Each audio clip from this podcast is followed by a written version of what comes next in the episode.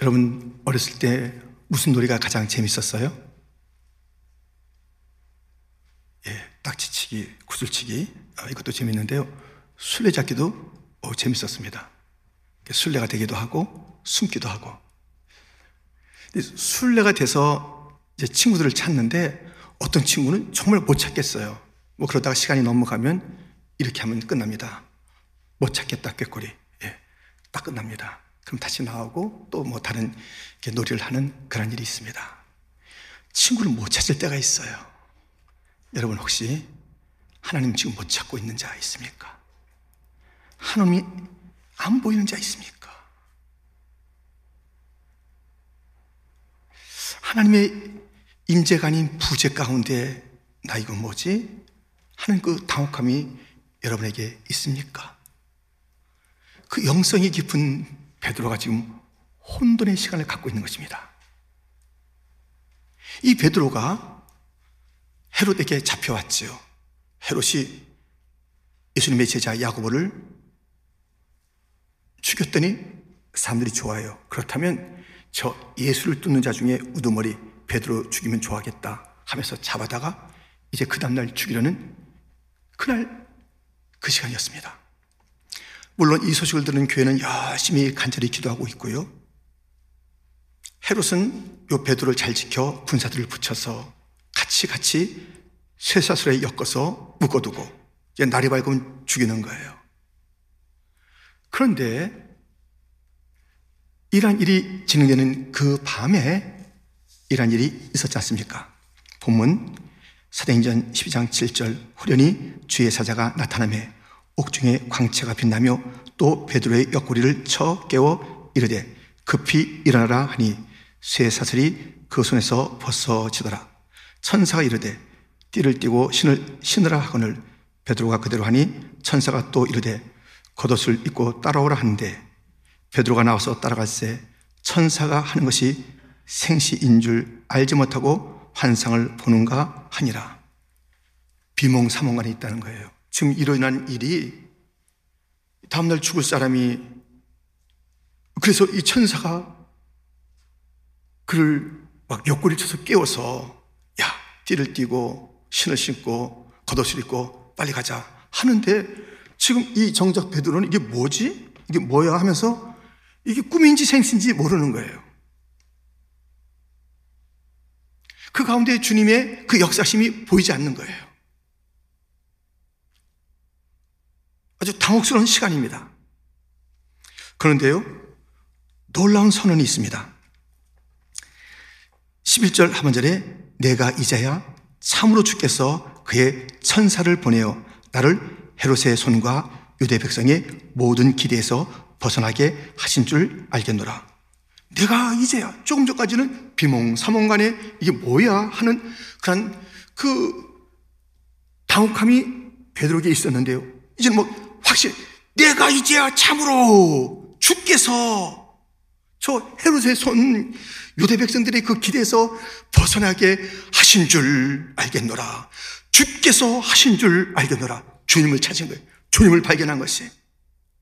이제야, 이제야.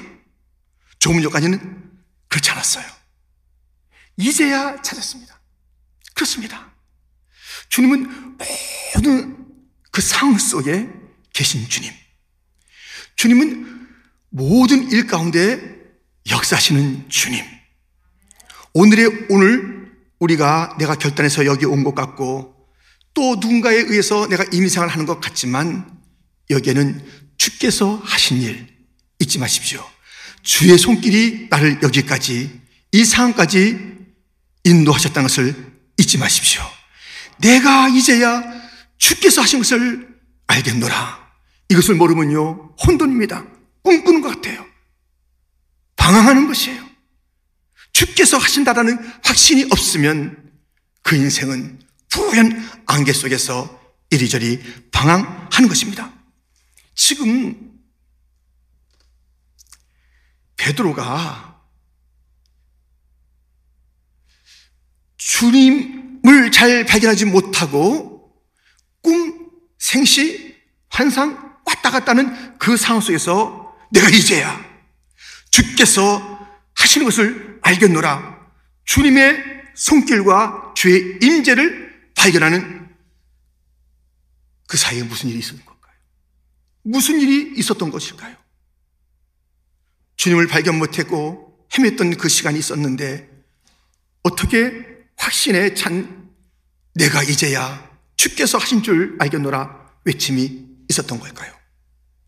오늘 본문을 통해서 도대체 이 확신이 오게 된 이유 그리고 이 확신을 가지고 어떻게 살아야 하는지 함께 말씀을 통해서 살펴보고자 하는 것입니다. 첫 번째, 정신을 차리자. 그거예요. 지금 비몽사몽 안에 있던 베드로가 확신의 주님이 함께 하심을 선언하고 선포하고 그렇게 노래할 수 있었던 것은 정신을 차린 거예요. 정신 차린 거예요. 본문 10절, 11절 이에 첫째와 둘째 파수를 지나 시내로 통한 쇠문에 이르니 문이 저절로 열리는지라. 나와서 한 거리를 지나매 천사가 곧 떠나더라. 이에 베드로가 정신이 들어 정신이 번쩍 든 거예요. 어떻게 했어요? 지금 천사가 나가자고 했을 때는 그때는 뭐가 뭔지 모르고 지금 가는 중인데 어? 파수꾼을 지나가는 거예요. 근데 파수꾼이 서 있는데 몰라 자기를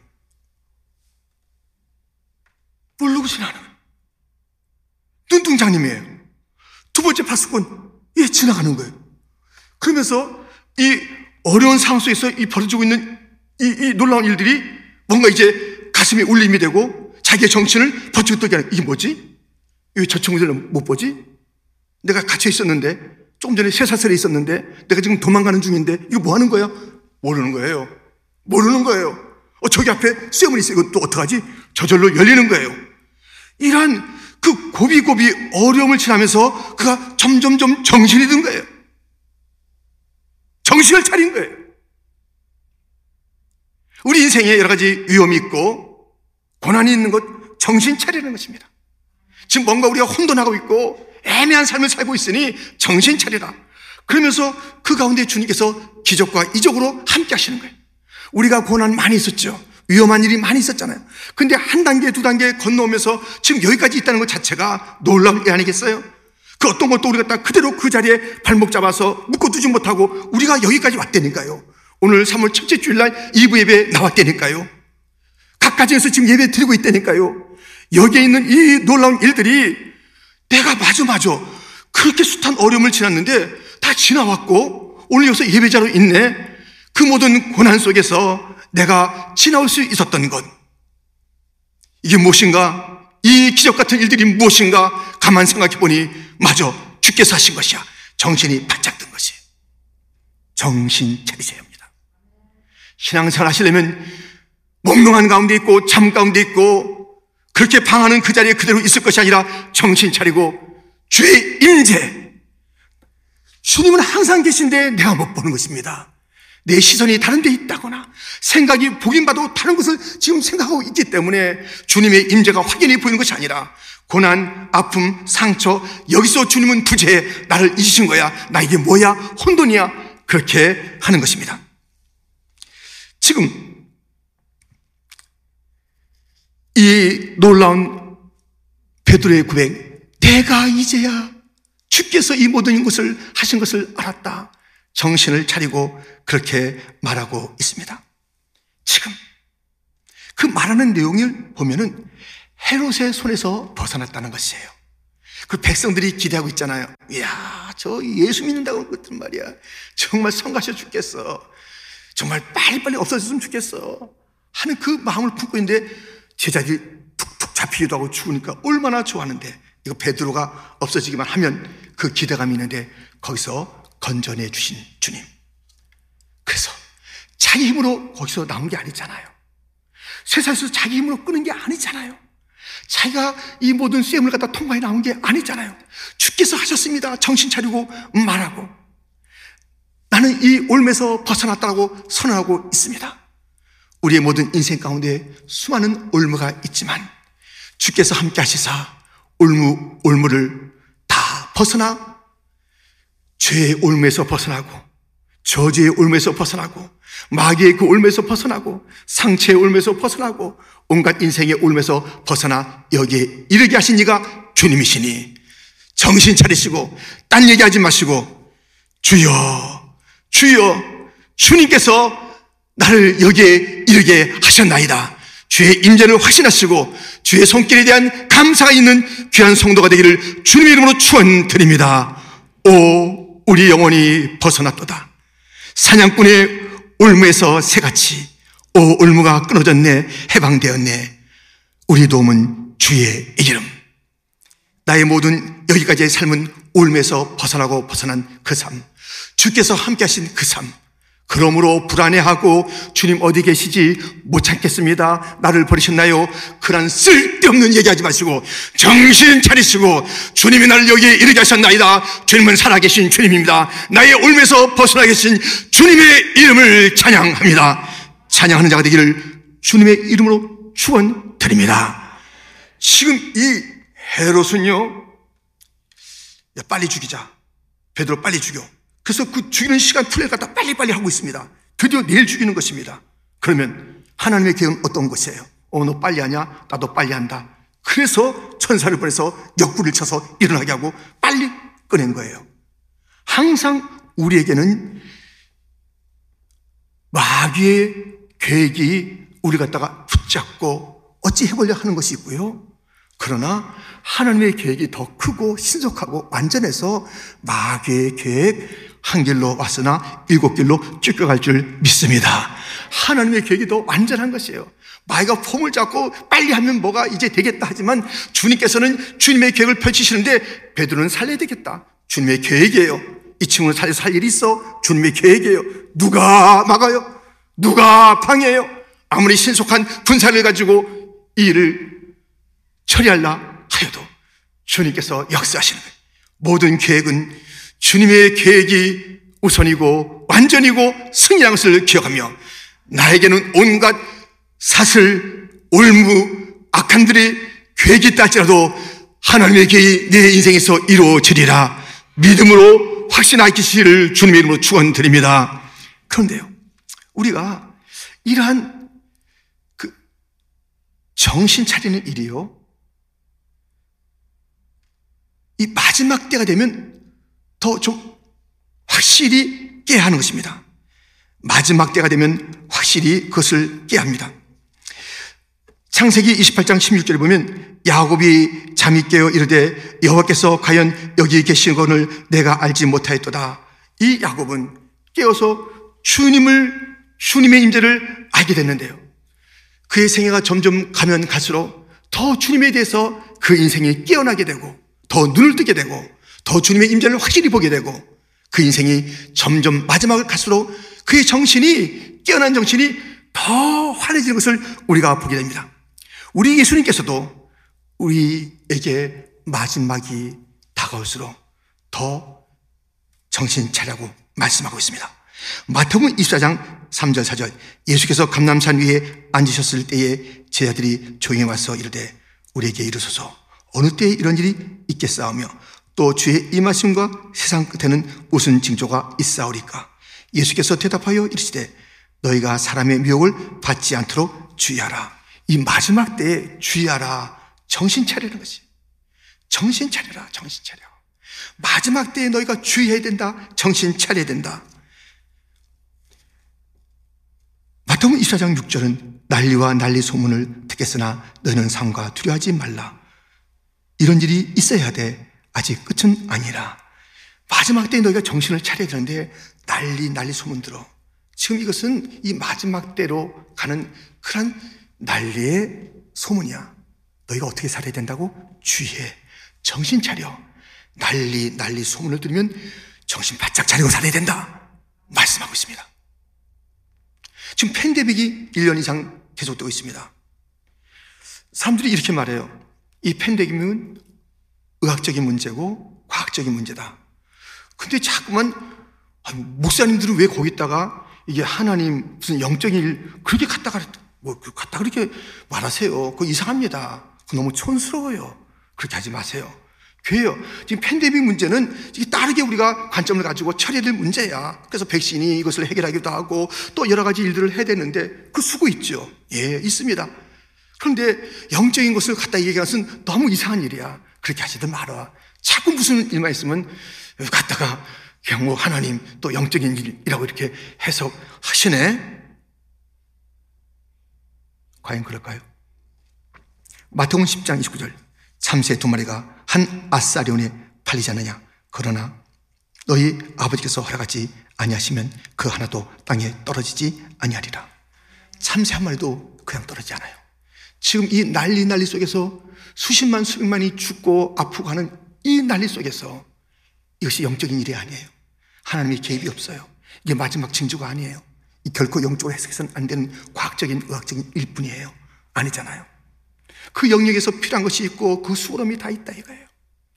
오늘 본문의 이 베드로 주의 천사가 나타나서 친히 일하고 계시지만은 주의 교회가 함께 기도하고 간절히 구했던 그 일들이 또 있었던 것입니다.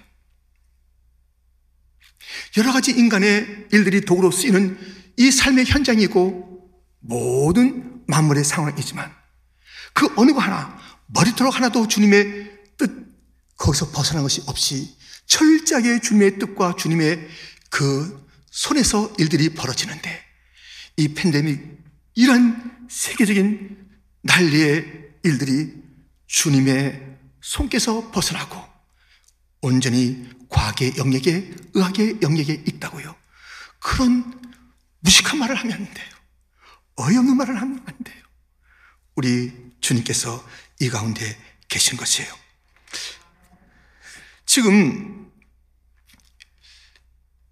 이렇게 마지막 때에 주의하라. 주님의 말씀 정신 차리라. 라는 말씀이 있는데요. 그 잠시 혼돈에 빠졌던 베드로가 정신을 차리고 그 영적인 눈이 띄고 했던 그 사건을 가지고 있던 베드로가 성도들에게 정신 차리세요. 이렇게 말한 게 있어요. 정신 좀 차려야 되겠습니다. 만물의 마지막에 가까우고 있습니다. 정신 차려야 되겠습니다. 정신 차리고 이러한 삶을 살아야 되겠습니다. 그가 정신 차리고 깨어나서 자기의 그 잘못된 비몽사몽간의 그러한 모습과 그러한 태도들에서 벗어났던 것을 다시 한번 그 마음에 기억하면서 정신 차림이 얼마나 중요한지 정신 차리세요. 마지막에 다가오고 있습니다. 정신 차리세요. 그리고 이러한 삶을 사세요. 한 것이 있으니 이 말씀을 여러분 함께 듣고 보시면서 마지막 때에 정신 차려야 되겠는데 정신 차리고 어떠한 삶을 살아야 되는가 찾아보세요. 만물의 마지막이 가까웠으니 그러므로 너희는 정신을 차리고 근신하여 기도하라. 무엇보다도 뜨겁게 서로 사랑할지니 사랑은 화단 죄를 덮느냐. 서로 대접하기를 원망 없이 하고 각각 은사를 받은 대로 하나님의 여러 가지 은혜를 맡은 선한 청지기 같이 서로 봉사하라. 만일 누가 말하려면 하나님의 말씀을 하는 것 같이 하고 누가 봉사하려면 하나님이 공급하시는 힘으로 하는 것 같이 하라. 이는 범사에 예수 그리스도로 말미암아 하나님이 영광을 받으시게 하려 함이니 그에게 영광과 권능이 세세 무궁하도록 있느니라. 아멘. 마지막 때에 정신 차리십시오. 그리고 근신하세요. 내 자신의 이 모습들을 살펴보는 시간 가지세요. 정신 차린 자들이요, 기도해야 합니다. 정신 차리면 사랑의 삶을 살아야지요. 서로 대접해야지요. 원망, 시비, 불평, 이런 것들은 지금 마지막 때에 할 일이 아니랍니다.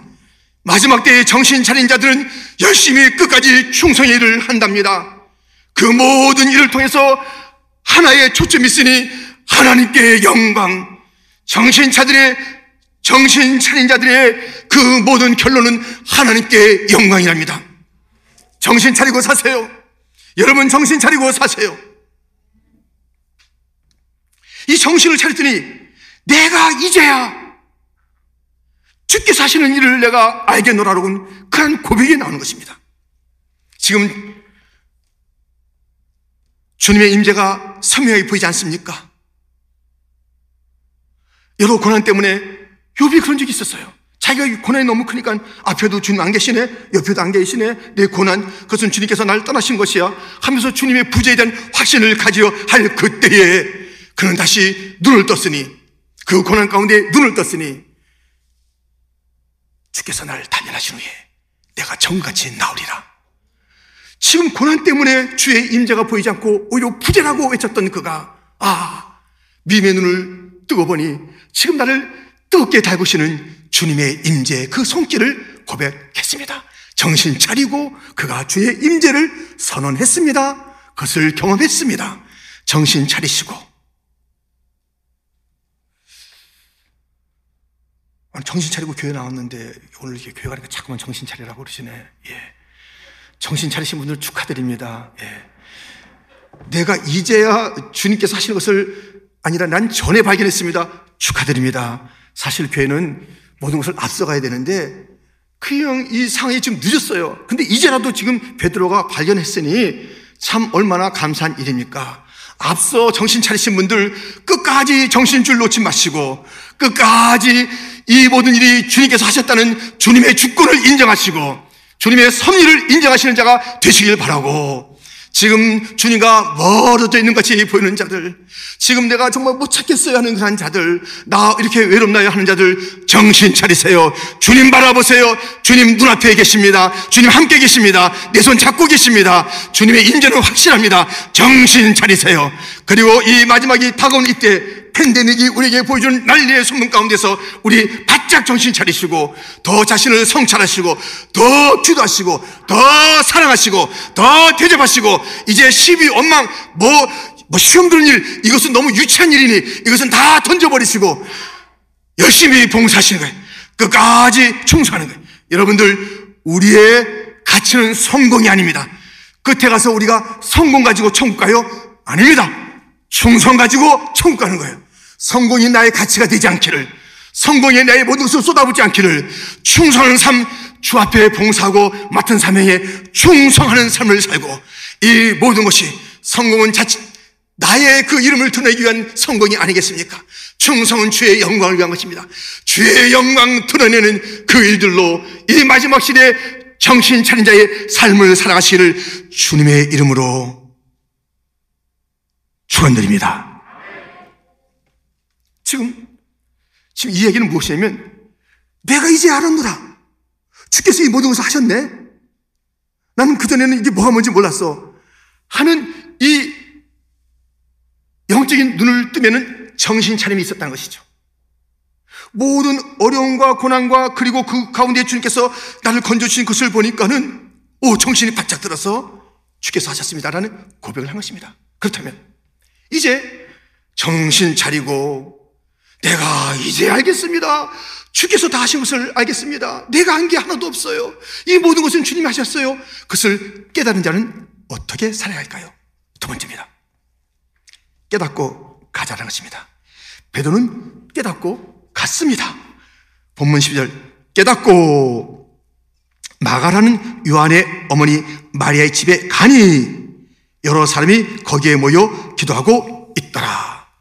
지금 뭐 세상 말로 구사일생 죽었다가 살아난 이 베드로입니다. 이야 거기에 또 끌려가서 뭐 이제 또 죽을 일 있나 하면서 이렇게 벗어난 것. 이야 주님께서 하셨네 하면서 좀 안전지대에 가 있어야지.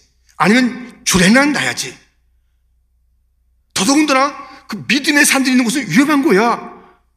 나를 위해서 기도하는 그 이야기는 내가 듣고 알고 있지만 믿음의 사람들 주도하는 자들이 있는 곳 내가 지금 거기 났을 때가 아니지. 다른 데 가야 되는 거 아니에요? 그러나 베드로는 위험이 더 기다리고 있는 그것을 향해서 간 것입니다. 베드로가 깨닫게 됐습니다.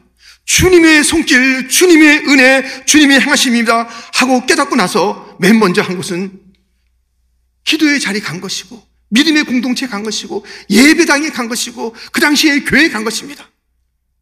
깨닫는 자들이요. 먼저 할 일이 있습니다. 교회부터 가야 돼요. 예배부터 드려야 되는 거예요. 기도의 자리에 가야 되는 것이에요.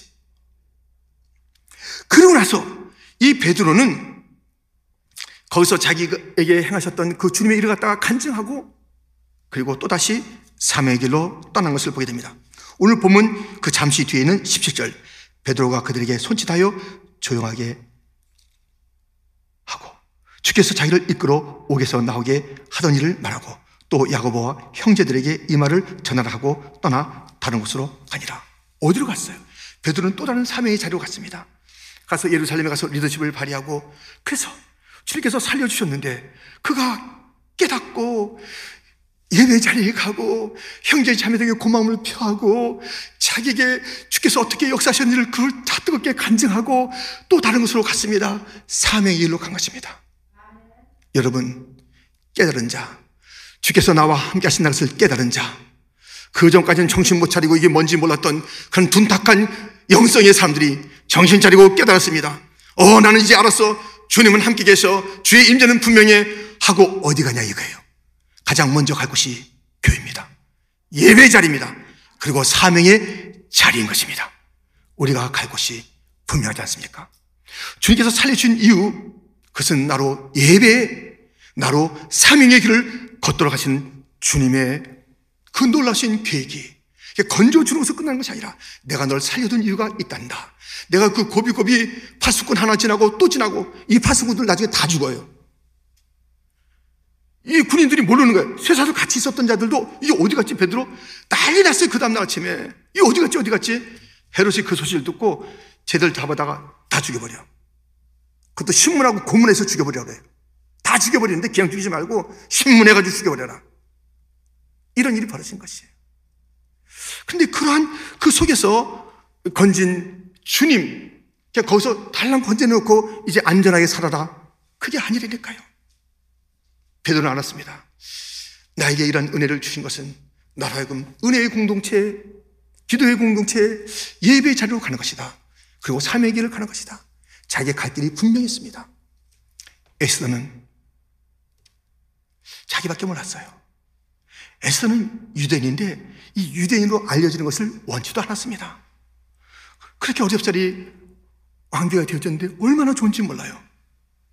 얼마나 왕의 총애를 받고 얼마나 산의 지미를 먹고 얼마나 좋은지 몰라요. 근데 이게 문제가 생긴 거예요. 자꾸 삼촌이 무르드게인데요. 자꾸 뭐라 그러는 거예요. 야, 너 그 자리에 그냥 있으면 안 된다. 너, 너 혼자 잘 먹고 잘 살라고 그 자리 준 거 아니야. 너 하나님의 백성을 구해야지. 사실 이 에스더서에서는요, 하나님이라는 단어는 한 번도 안 나와요. 근데 하나님 단어는 부자인데 하나님의 인재는 가득 차 있어요. 구구절절이. 다 하나님. 꽉 차 있어요. 그래서, 야, 주의 백성들을 다 구해야 된다. 이렇게 말하는 것이죠. 내가 왕후의 자리를 얻은 것이 이때를 위함이 아닌지 누가 알겠느냐? 너 그 자리 그냥 앉아 있으라고 준 게 아니야. 지금 에서가 정신 차렸어요. 내 이 자리는 나 혼자 먹고 나 혼자 누리는 이 자리가 아니다. 유대인들을 구하라는 자리다. 나는 사명을 가진 자이다. 하면서 그가 이렇게 얘기하지 않습니까? 에 스더 4장 15절 16절 에스더가 모르드에게 회답하여 이르되 당신은 가서 수산에 있는 유다인을 다 모으고 나를 위하여 금식하되 밤낮 3일을 먹지도 말고 마시지도 마소서. 나도 나의 시녀와 더불어 이렇게 금식, 금식한 후에 규례를 어기고 왕에게 나아가리니 죽으면 죽으리이다 하니라. 아멘. 깨달은 자는 은혜 받은 자는 주님을 만난 자는 주님의 살아계심을 고백하는 자는 가만히 있는 자가 아닙니다. 정신 차린 증거가 아이고 이 정신 차렸으니까 내가 이제는 나도 좀 조심해야지 하면서 자기 살 궁리를 그렇게 찾아다니는 자가 깨달은 자, 정신 차린 자, 내가 이제 알았노라고 말하는 자 결코 그런 삶을 살지 않습니다. 에스도 먼저 기도의 공동체, 함께하는 믿음의 공동체, 모르드게도 그렇게 부탁하고 공동체 가운데 가셔서 기도하세요. 3일 반낮을 기도하세요. 나도 그렇게 시아들과 함께 믿음 기도의 모임 속에서 기도하고 그 다음에 삼의 길을 가겠습니다. 죽으면 죽으리이다. 여러분, 우리요, 그냥 그대로 있으면 안 됩니다. 캄캄한 인생길 홀로 걸어가다 지치고 고나여 내 영혼 깊은 잠이 들었었네. 어두운 지하의 길을 걸어가다 상하고 찢기워 내 영혼 깊은 잠이 들었었네. 내 영혼 어둠에 방황할 때 어디선가 들려오는 주의 음성. 깨어라 일어나라 달리다금 일어나라. 일어나라 죄악에 잠자던 영혼아 달리다금 깨어라 일어나 걸어라. 어둠은 물러가고 새 날이 다가오네. 주님 오실 날 멀지 않았네. 어둠 속에 잠자던 영혼 일어나라 일어나 걸어라 달리다금 일어나라. 우리 주님 말씀하십니다. 깨어라 일어나라 걸어라 정신 차려라. 우리에게 주님 오늘 말씀하고 계십니다. 너희들 이 마지막 때야 너희들 정신 차리고 살아야 된다. 일어나야 한다. 너희 가야 할 그 길을 가야 한다. 내가 너를 이 땅에 살려둔 그 이유. 예배자의 삶을 살아라. 기도의 모임에 함께해라. 그리고 거기서 능력받고 거기서 새로운 마음을 가지고 사명의 자리로 가라. 이 땅은 아직 없다. 이 땅에 구원받을 자가 아직도 많이 있다. 이 땅에 나의 마음이 아픈 그런 곳곳이 있단다. 내 심장을 가지고 내 이 마음을 가지고 가서 그를 건져낼 사명의 길을 가야 한단다. 그러라고 내가 너를 구했단다. 주님은 말씀하고 있습니다. 주께서 하신 줄 알겠노라. 이 깨달음이 있기 전에는 정신 차림이 있고 이 깨달음을 가지고 나서는 가만히 있는 것이 아니라 예배의 자리로 사명의 자리로 가는 것입니다. 이 자리에 있는 성도들이요. 지금 정신 차리셨습니까? 깨어나셨습니까? 새로운 마음으로 새로운 길을, 사명의 길을 가고 있습니까? 주님께서는 고난을 통해서 우리에게 그렇게 정신 차리라고 하는 것이고 고난에서 건져주시면서 우리에게 큰 울림, 야, 주께서 함께 하셨다라는 그 선을 선포하게 하시는 것입니다. 사실 저도요, 이제 올해 그 사순절을 준비하면서 어, 이 주제를 해야 된다. 주님께서 주신 주제죠. 하나님의 놀라운 선물에서 한다. 어, 이 사순절이 다가오는데 이제 조금씩 준비해야지 하면서 이렇게 지내고 있었습니다. 어, 근데 갑자기 이 코로나 이, 이 바이러스가 온 거예요. 뭐 힘들고 어려움이 왔습니다.